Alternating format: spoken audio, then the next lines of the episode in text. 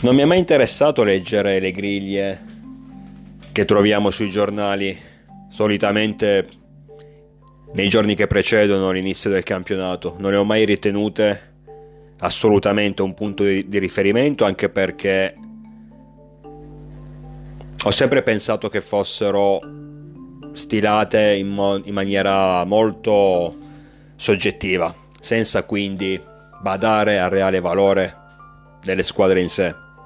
Mi riferisco, ma sicuramente avete già capito, a quelle ipotetiche classifiche stilate da giornalisti, opinionisti, grandi intenditori di calcio, dove vengono elencate le squadre sostanzialmente dalla più forte a quella che quindi ha le probabilità maggiori di vincere lo scudetto, via via scendendo fino a quella più debole. Griglie in cui ormai da anni noi siamo puntualmente tenuti fuori dalle prime 4-5 posizioni. Quest'anno ribadisco, non, non, eh, non le ho guardate, non le ho dato importanza, da quel che so, da qualche voce che mi è giunta, alcuni ci hanno messo addirittura come potenziale tecnico da sesto settimo posto. Ecco, giustamente, ma, ma, ma ripeto, non, non avevo alcun dubbio.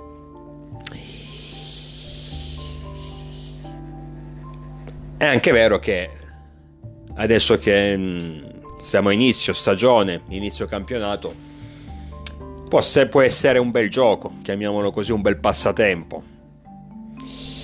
Cercare di analizzare le nostre dirette avversarie e cercare di capire quali potranno essere o quale potrà essere la più pericolosa, quella a cui dovremo dare più attenzione, in vista naturalmente della qualificazione Champions barra vittoria finale dello scudetto. Perché penso che il Milan, soprattutto dopo una campagna acquisti così importante, che si è arricchita anche dell'arrivo di Marco Pellegrino dal Platense, eh, difensore centrale di 21 anni di cui se ne parla molto bene, che tra l'altro doveva essere, almeno stando secondo alcuni rumors, sarebbe stato, scusate, convocato da, da Mancini se Mancini non si fosse non si fosse poi ehm, non avesse poi lasciato in poche parole l'incarico della nazionale.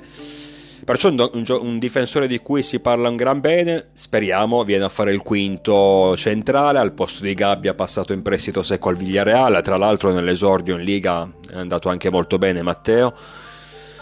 Mm, non lo conosco sinceramente quindi non lo posso giudicare però mm, l'idea di aver preso un giovane da poter coltivare, da poter far crescere, magari un, un nuovo Ciao, un nuovo, un nuovo Calulu, eh, è un'idea che mi stuzzica particolarmente, poi mi fido della nostra dirigenza, quindi so che il ragazzo ha delle qualità, speriamo soltanto che possano essere coltivate e possa esplodere. Poi soprattutto una cosa importante in questo mercato italiano, chiamiamolo così, fatto di prestiti, di eh, giocatori presi, ma senza la certezza che poi fra un anno saranno ancora in rosa. Noi, noi almeno fino a questo momento abbiamo comprato tutti. Non ultimo lo stesso Pellegrino, pagato tra l'altro 3 milioni più eventuali bonus, perciò una miseria rispetto ai prezzi che circolano tutt'oggi, quindi un giocatore in più che arricchisce la rosa di Pioli, vedremo. Uh, tornando al discorso griglie, sicuramente il Milan ha maggior ragione con la campagna acquisti fatta fino a questo momento e non è ancora finita perché penso che comunque un attaccante dovrà arrivare, eh, un attaccante arriverà suppongo, Punti- deve, il Milan deve puntare sostanzialmente allo scudetto io parlo sempre dei primi quattro posti perché quello è l'obiettivo minimo, perciò partiamo da, da lì. Ma è normale che il vero traguardo è il massimo, è la seconda stella, il ventesimo titolo. Naturalmente è difficile giudicare le squadre ad oggi perché vedremo col tempo durante le settimane, con partita dopo partita, chi si è davvero rinforzato a chi ha perso qualcosa. Però possiamo comunque già farci un'idea, anche perché salvo particolari sorprese, le nostre dirette avversarie saranno sempre le stesse, quelle dello scorso anno. Napoli, Inter, Juventus. E poco dopo, qualche gradino sotto, ci mettiamo l'Atalanta, perché l'Atalanta alla fine è sempre pericolosa. E Roma e Lazio io le metto al momento sullo stesso livello, perché comunque pure loro possono, possono, la, ehm, possono fare la loro parte, possono fare la loro buona stagione, però secondo me non, non sono ancora pronte, ma anche a livello qualitativo, vedendo la campagna acquisti fatta fino a questo momento, non le vedo delle formazioni papabili per fare il salto di qualità e quindi raggiungere qualcosa in più che sia che non sia semplicemente la qualificazione Champions. L'Inter. Parliamo in primis dell'Inter, dato che ormai è consuetudine, prassi, che venga considerata come la strafavorita del campionato, ma penso che questo stia capitando ormai negli, negli ultimi dieci anni, è sempre l'Inter, a prescindere da tutto. Secondo me questi giornalisti, opinionisti, tutta questa gente qui non guarda neanche la rosa fatta, il mercato, la rosa costruita, il mercato fatto, mette l'Inter a prescindere al primo posto. Quest'anno l'Inter, adesso non voglio entrare nello specifico perché per parlare della campagna acquisti dell'Inter Qua veramente dobbiamo fare minimo un'ora di podcast. Ma anche per quanto riguarda lo scorso anno, il discorso è uguale, pressoché, o pressoché simile. Ricordate lo scorso anno, a giugno, metà maggio, giugno, si parlava di, di Bala, si parlava di Bremer, si parlava quindi di un Inter e del ritorno di Lukaku, che poi è avvenuto, di un Inter che sarebbe stata la strafavorita di un Inter. Addirittura sen- avevo letto da qualche parte che nel momento in cui sarebbero arrivati Bremer, eh, sì, Bremer e Dybala, che di sicuro sarebbero arrivati, praticamente l'Inter sarebbe diventata una squadra illegale, per tanto che era forte. E infatti poi si sono, si sono giustamente visti dove Bremer e Dybala hanno poi giocato in quella stagione. Sicuramente non nell'Inter, un Inter che alla fine è arrivata quarta, a soli due punti, terza scusate. Ehm, no, no, quarta, quarta, mi sto confondendo. A soli due punti da noi, quindi non mi pare che ci sia stata tutta questa grande differenza. Poi sicuramente loro hanno giocato la semifinale di Champions, hanno, gioc- hanno vinto Supercoppa e Coppa Italia, sicuramente, però voglio dire, non mi pare che sia stato tutto questo grande squadrone. Nonostante tutto, nonostante una campagna acquisti che secondo me al momento non è soddisfacente da parte dei nerazzurri, loro sono ancora al primo posto. Hanno perso giocatori come Brozovic, hanno perso giocatori come Onana, Andanovic, Skriniar. Ehm, non, risca- non, non, sono riusciti a, a, a riscattare, a riprendersi Lukaku nonostante in qualche modo fossero riusciti a, a trovare quei 40 milioni chiesti dal Chelsea. A Spiliquieta doveva essere il centrale difensivo che poi non è arrivato. Samarzic, non ne parliamo poi, il grande centrocampista da affiancare a Barella e... Uh, all'altro nuovo che non mi viene in mente il nome, comunque quello preso dal Sassuolo. Vabbè, Samarzic che aveva fatto le, le visite mediche e che poi alla fine è stato rispedito ad Udine. Sostanzialmente cosa voglio dire? Che l'Inter, per carità, è sempre una squadra di valore, sempre una squadra pericolosa. Io ribadisco il concetto, per me l'Inter è una, squadra, è una buona squadra a livello italiano. A livello internazionale, nonostante la scorsa semifinale di Champions, tra l'altro anche ben giocata, credo che comunque non rientri tra le prime 10.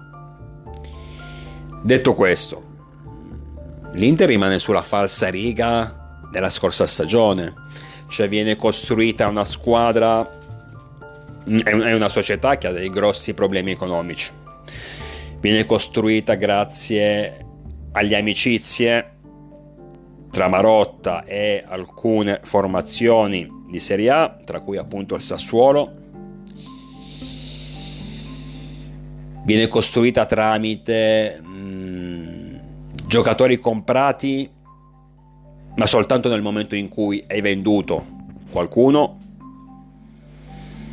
ma viene costruita tramite dei parametri zero, dei, dei prestiti, delle formule economiche un po' astruse. Per carità, non è sicuramente colpa di Marotta perché fa cerca di costruire una squadra come, come meglio può un po' come Gagliani mi viene in mente negli ultimi anni del Milan di, di, Berlusconi, quando il budget era pressoché zero ad ogni campagna di mercato, ad ogni campagna acquisto, e quindi bisognava inventarsi qualcosa. E sfruttare anche le amicizie, vi ricordate le amicizie col Genoa, le amicizie con Mino Raiola? In questo Gagliani era veramente bravo. Però ripeto, l'Inter ha fatto sicuramente la sua squadra, per carità, non, non, dico di no, ma non vedo questa netta superiorità come viene descritta ogni anno. Poi non lo so, magari anche, anche in questa stagione vinceranno tutti i derby e mi faranno stare zitto, però... Mm, ribadisco, non, non è una squadra che mi spaventa più di tanto anche dovessero prendere Pavard, difensore centrale del Bayern Monaco. Per carità, ottimo acquisto. Ma comunque hai perso i tuoi pezzi importanti. Secondo me in primis Skriniar, ma lo stesso Brozovic, mi ricordo partite dell'Inter senza Brozovic dove tutta la squadra andava in grande difficoltà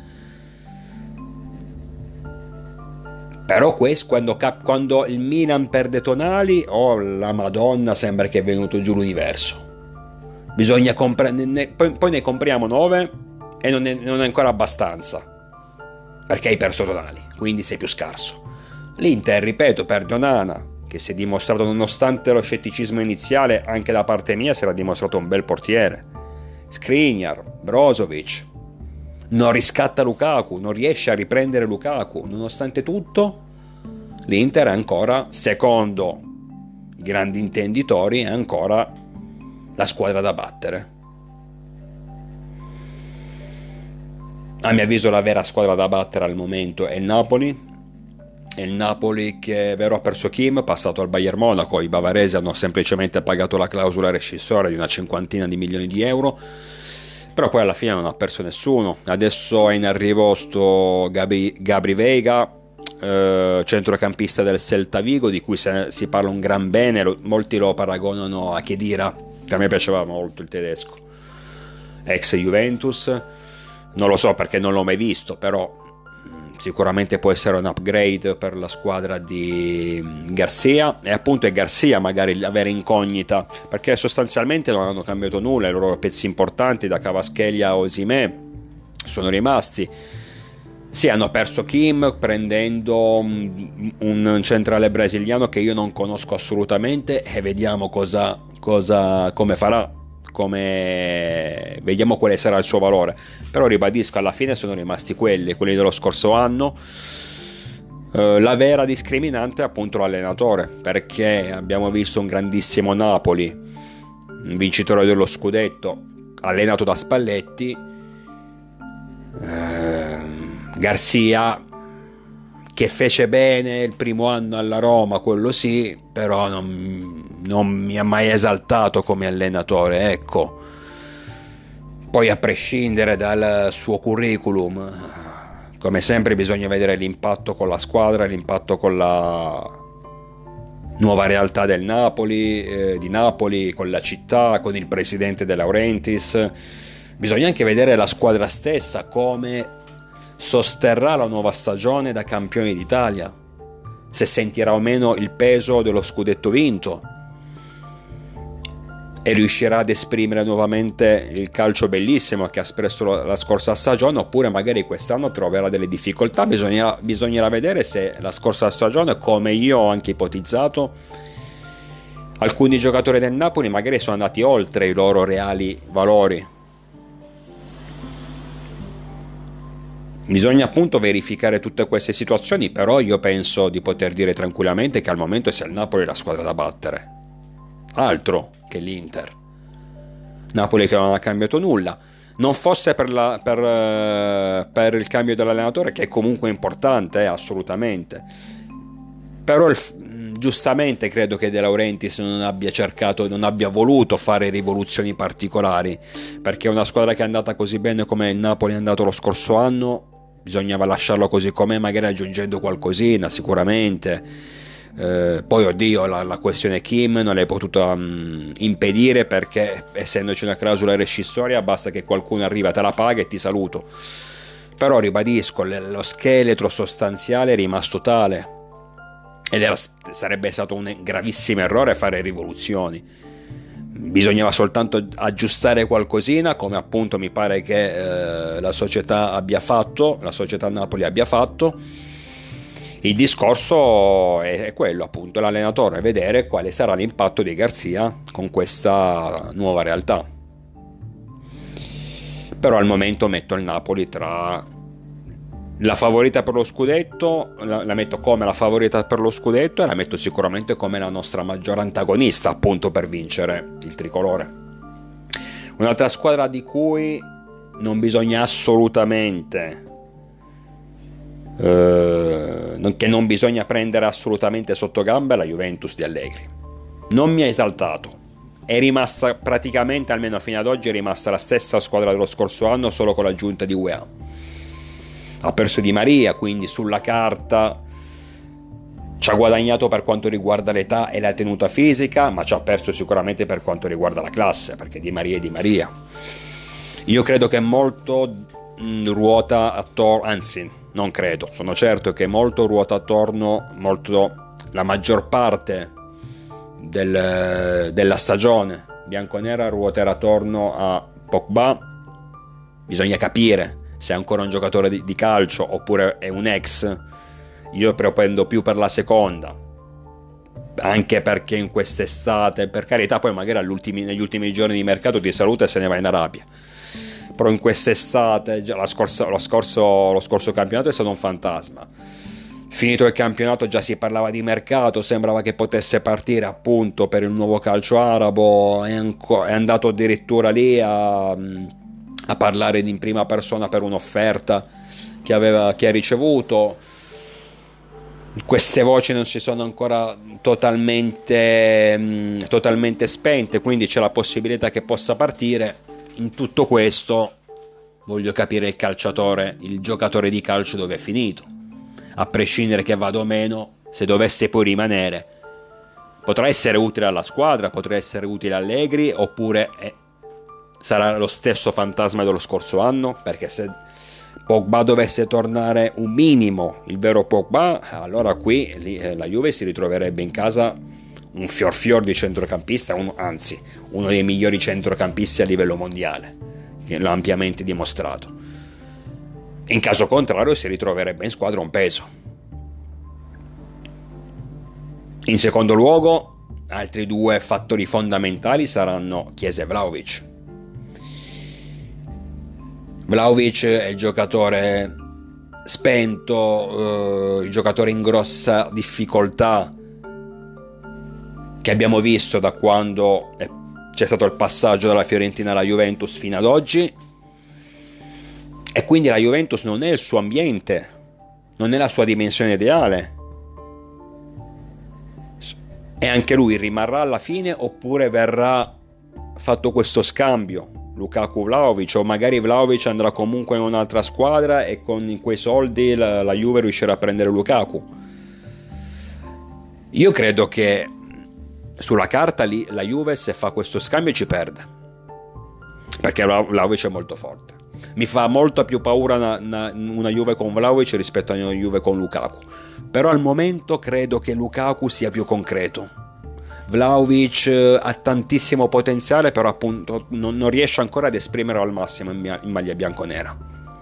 Però sulla carta sicuramente io tifo per questo scambio Lukaku-Vlaovic, ma perché ribadisco, Vlaovic per me è uno dei primissimi attaccanti in circolazione, lo metto dietro Holland come qualità tecniche, fisiche e come età però tanti altri eh, avversari non ne ha Vlaovic. Ribad- però è anche vero che non, non, non, sta facendo bene per il momento. Poi c'è Chiesa, Chiesa che secondo me è l'esterno d'attacco sicuramente più forte nel panorama italiano, ma credo anche se non è, prima dell'infortunio io lo mettevo il più forte a livello europeo in quella zona del campo. Vedete un po' voi.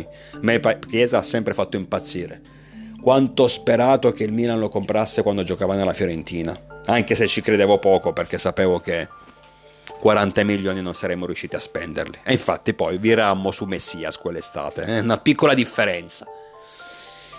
Ehm, Chiesa è rientrato da un, lungo, da un lungo e da un bruttissimo infortunio la scorsa stagione, ha patito molto. Nell'ultima parte si è iniziato a rivedere qualcosa di somigliante al vero Chiesa. Però se la Juve ritrova, ritrova questo giocatore, ragazzi, fa un salto di qualità importante rispetto, rispetto allo scorso anno perché Chiesa è veramente forte. E quindi se dovessero girare Chiesa e Vlaovic anche Pogba, ma ripeto su Pogba io ci credo veramente poco, però la Juve si ritroverebbe con un potenziale offensivo importante. Poi è vero, non puoi basare una stagione solo su Vlaovic e Chiesa, cioè nel senso non puoi sperare che questi, questi ti possano far vincere tutto. Però qui gioca, entra ad esempio anche il fattore della mancanza delle coppe europee, perché la Juventus il prossimo anno lo sappiamo è stata esclusa da tutto esclusa dalla Champions League, si era qualificata quarta proprio al posto nostro, però poi la sentenza dei meno 10 punti gli ha tolto la possibilità di partecipare alla massima competizione europea e poi successivamente eh, esclusa dalla, dalla FIFA anche da Europa League e Conference Mm, qui, anzi, probabilmente per quanto riguarda la conference gli è, gli è stato pure fatto un favore. Però è, è, anche vero che nel momento in cui sei fuori dall'Europa con tutti i debiti che hai, ti cambia il mercato, ti... a livello economico è sicuramente una bella botta, ecco. Tant'è che ribadisco, la Juve non sta facendo mercato appunto perché fa- può fare mercato nel momento in cui vende. Per il momento sostanzialmente grandi grandi cessioni non ne ha fatte perciò grandi acquisti non ce ne sono. Però alla fine la Juve può, può reggere il campionato anche così. Alcuni la mettono perché ribadisco, ha solo il campionato, perciò secondo me non, de- non, deve neanche trasformare così tanto la squadra. Dicevo, alcuni la mettono addirittura la, più, la probabile vincitrice dello scudetto. Come al solito siamo all'esagerazione, come al solito. Mm, perché nonostante tutto non... è una squadra che ha dimostrato ampiamente di avere delle difficoltà, di avere dei limiti, di avere anche un allenatore ipercriticato da tutti. Ha torto o ragione, ma che comunque ha commesso i suoi errori. Per questo motivo non vedo i motivi. La, la, la, per quale ragione debba essere considerata la probabile vincitrice dello scudetto solo perché non c'è l'Europa ok, va bene. Ripeto, può essere un vantaggio sicuramente giocare una sola volta a settimana e preparare di settimana in settimana le partite, ma devi anche avere qualità. Non basta soltanto non avere, non avere l'Europa. Eh, la Juve, se ritrova Vlaovic e Chiesa, sicuramente aumenta, aumenta, il tasso di qualità, aumenta il tasso qualitativo della, della rosa. Però poi il resto non è che stiamo parlando di fenomeni, ragazzi Adesso non ho proprio in testa tutto l'11 titolare della Juve, comprese le prime riserve. Ma non mi pare che sia, sia un top team, no? Cioè non basta soltanto dire non hanno l'Europa, quindi hanno sicuramente un vantaggio, perciò lo mettiamo come la squadra più papabile, più papabile per la vittoria dello scudetto. Mi pare un po' eccessivo questo passaggio, no? Sicuramente potrà dire la sua, sicuramente eh, bisogna, è una squadra da prendere in, forte, in grande considerazione. Però non mi, non, non mi spaventa ancora.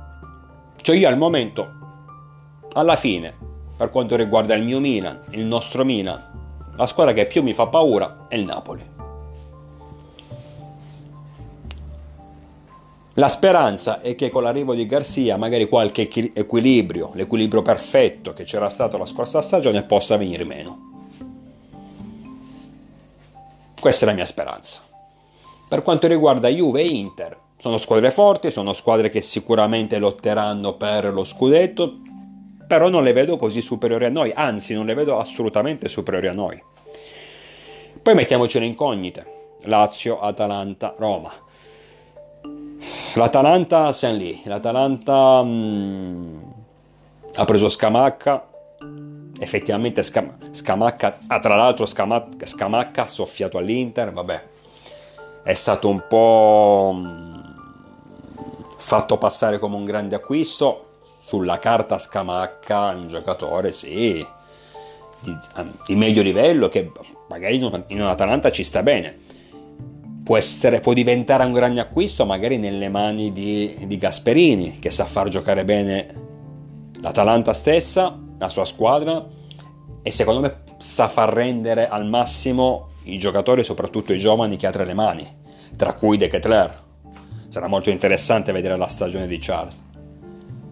Più che altro nella speranza che facendo bene poi venga riscattato. Io ho ancora grossi dubbi, secondo me l'Atalanta per spendere quei soldi 23 milioni più 4 di bonus, circa 4 di bonus, per, per, per spendere quei soldi a fine anno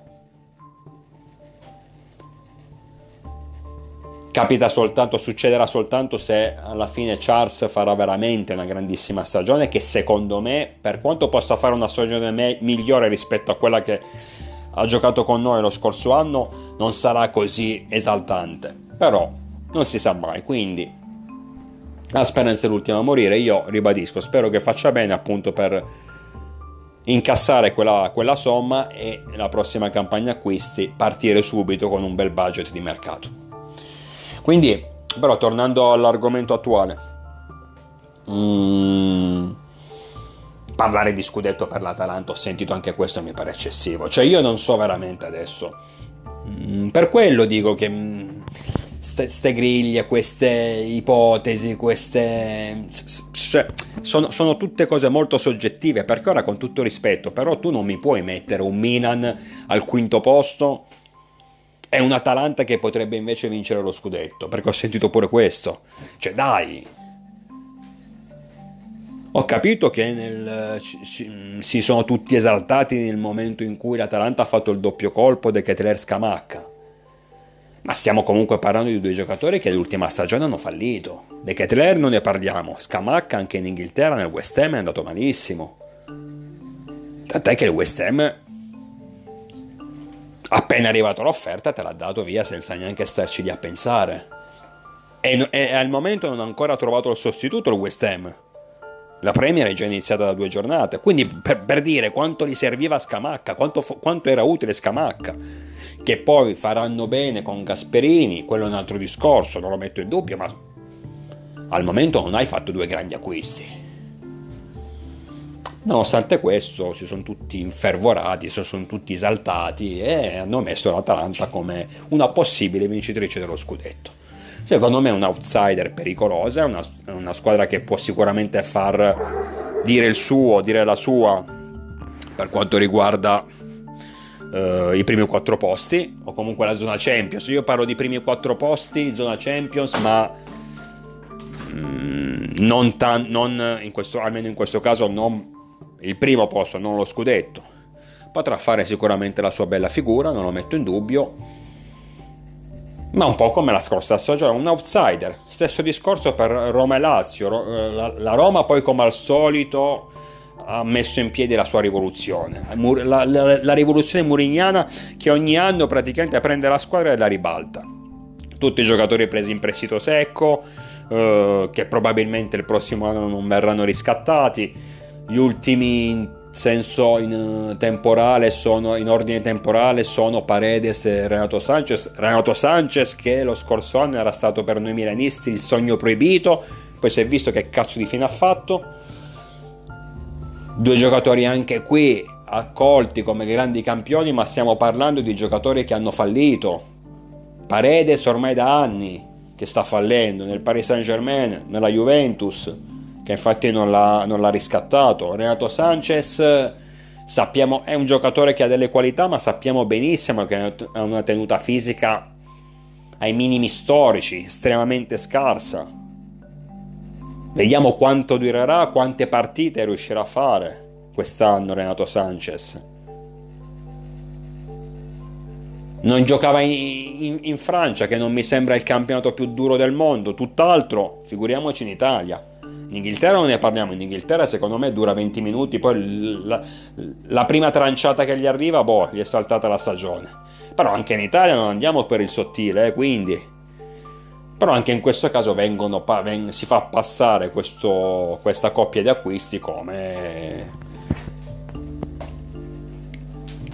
quasi due top player. Questo fa capire quanto il campionato italiano sia povero. Poi ho capito, però, poi ritorno sempre lì perché poi a me queste cose fanno impazzire. Ma neanche mi incazzo, però mi, mi viene da ridere perché però poi il Milan compra Reinders, giocatore olandese in rampa di lancio, in, in, in, odore di nazionale, giocatore di cui ne parlano benissimo, giovane, stessa cosa per Musa, l'americano, compra Pulisic che comunque viene da un'annata negativa ma nel Borussia Dortmund ha fatto vedere grandi cose compra Loftus Cheek, un giocatore, ripeto, e sto usando un verbo, compra, compra, compra, non prende in prestito, compra, ok? Loftus Cheek, giocatore di livello internazionale che ha vinto una Champions League. Ehm, vabbè, Pellegrino è un altro discorso, l'abbiamo detto, un giovane, tutto da vedere. Ehm, compra Ciucuese, non ne parliamo poi di Ciucuese, quello che al momento può dare, quello che al momento vale. Giocatore straordinario che ha dimostrato di avere delle qualità davvero importanti nel Villarreal. Eh, compra Okafor e, e addirittura lo mette in panchina, no? Grande esperienza Okafor nonostante sia giovanissimo, grande esperienza a livello di nazionale di Champions League lo scorso anno nel girone, eh, quando abbiamo affrontato il Salisburgo, Cafora andata e ritorno non l'abbiamo mai preso. Comunque dico, fa tutti questi acquisti, eh, però sono delle incognite. Quindi no, non va bene. Le altre squadre prendono giocatori che poi magari faranno bene, non lo so, però giocatori che palesemente sono delle vere scommesse, sia a livello qualitativo, sia a livello tecnico, sia a livello di tenuta fisica appunto come Renato Sanchez, delle vere e proprie scommesse, vengono fatti passare per grandi acquisti. Questa me la devono spiegare. Comunque, chiudiamo sta parentesi. Roma e Lazio, ragazzi. La Roma vediamo, dopo l'ennesima rivoluzione murignana, vediamo come reagirà, vediamo come verrà messa in campo. Secondo me comunque il vero problema della Roma è proprio l'allenatore perché ormai la, uh, Mourinho non è più un allenatore gran, da grandi palcoscenici. E uno, e uno, infatti mi può dire infatti sta, sta allena la Roma giusto. Però questa è una Roma ambiziosa una Roma che vuole andare almeno, almeno in Champions League o, o magari qualcosa di più.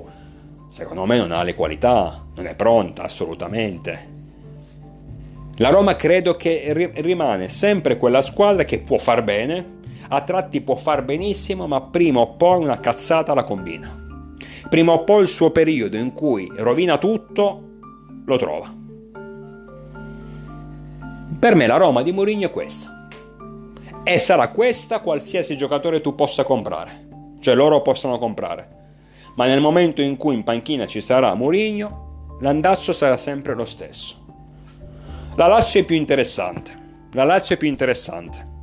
La Lazio però ha perso Milinkovic Savic, preso Kamada, giocatore che volevamo noi, ma poi abbiamo virato su altri obiettivi, giocatore interessante che mi è dispiaciuto, anche, ma più che altro perché era, era parametro zero e perché nel Bayer Leverkusen lo scorso anno ha fatto vedere delle cose interessanti come trequartista, però noi li avevamo, avevamo, avevamo intenzione, come poi è accaduto, di prendere Pulisic, quindi non abbiamo affondato il colpo. Mi è dispiaciuto per Kamada. Mm, era un giocatore intrigante. Però ripeto, hanno perso Milinkovic Savic è andato in Arabia. È una bella perdita per loro. E credo che a livello offensivo siano ancora e sempre dipendenti da Immobile. Mm, però la Lazio è un'incognita, la Lazio è da scoprire. La Lazio è una squadra che può dire la sua. Ecco, ad esempio, rispetto alla Roma ha qualcosina in più, secondo me, la Lazio. È sicuramente più pericolosa non per lottare per lo scudetto. Per la Champions League, stesso discorso dei giallorossi, mm, se la possono giocare. Ma come, come l'Atalanta, sono tre outsider. Secondo me per la Champions League le favorite sono Milan, Juventus, Inter e Napoli. Non le ho messe in, in, ordine, mi è venuto spontaneo dire prima Milan, ma non le ho messe in ordine di eventuale classifica finale. Eh, perché non si, può, non si, può, dire, ripeto, io l'ho detto all'inizio, credo che la favorita al momento sia il Napoli, poi vediamo, ma non si può assolutamente prevedere nulla. Comunque credo che queste siano le quattro squadre papabili per il quarto posto. Se una delle quattro dovesse fallire, o due delle quattro, tre delle quattro, o, quattro, o tutte e quattro dovessero fallire, allora le outsider che vengono subito dopo sono Atalanta, Napoli, eh, Atalanta, Lazio e Roma. Secondo me con Lazio e Atalanta che hanno qualcosa in più rispetto ai giallorossi, ma ripeto, per me, per me, per quanto riguarda la Roma, il problema sarà sempre Murigno. Quindi è quello il lago della bilancia a loro sfavore. Però parliamo di squadre dello stesso livello, dello stesso rango, dai. Chi più, chi meno, chi può avere qualcosa in più da una parte, qualcosa in meno dall'altra, ma parliamo di squadre dello stesso livello. Comunque, ragazzi, tutto sto discorso per dire cosa alla fine? Noi possiamo davvero giocarci lo scudetto? Cazzo se possiamo giocarci lo scudetto, dobbiamo giocarci lo scudetto a partire da Bologna, bisogna assolutamente ottenere subito i tre punti. Sarò molto curioso di vedere la partita, sarò molto curioso poi nel corso delle settimane di vedere questo nuovo Milan e di capire anche se poi in questi ultimi 10 giorni, 11 giorni di mercato ci sarà la possibilità di concludere qualche altro affare. Milan il 2 settembre avremo quindi la, la, la, la rosa al completo, la rosa sicura e sarà curioso vedere appunto quanto avremo cambiato anche a livello offensivo. Però senza dubbio abbiamo le qualità.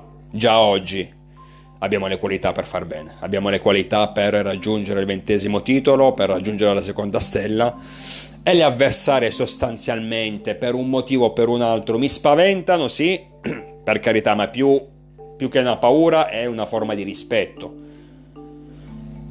Ma allo stesso tempo mm, in tutte trovo dei difetti che possono portarle poi in classifica dietro di noi.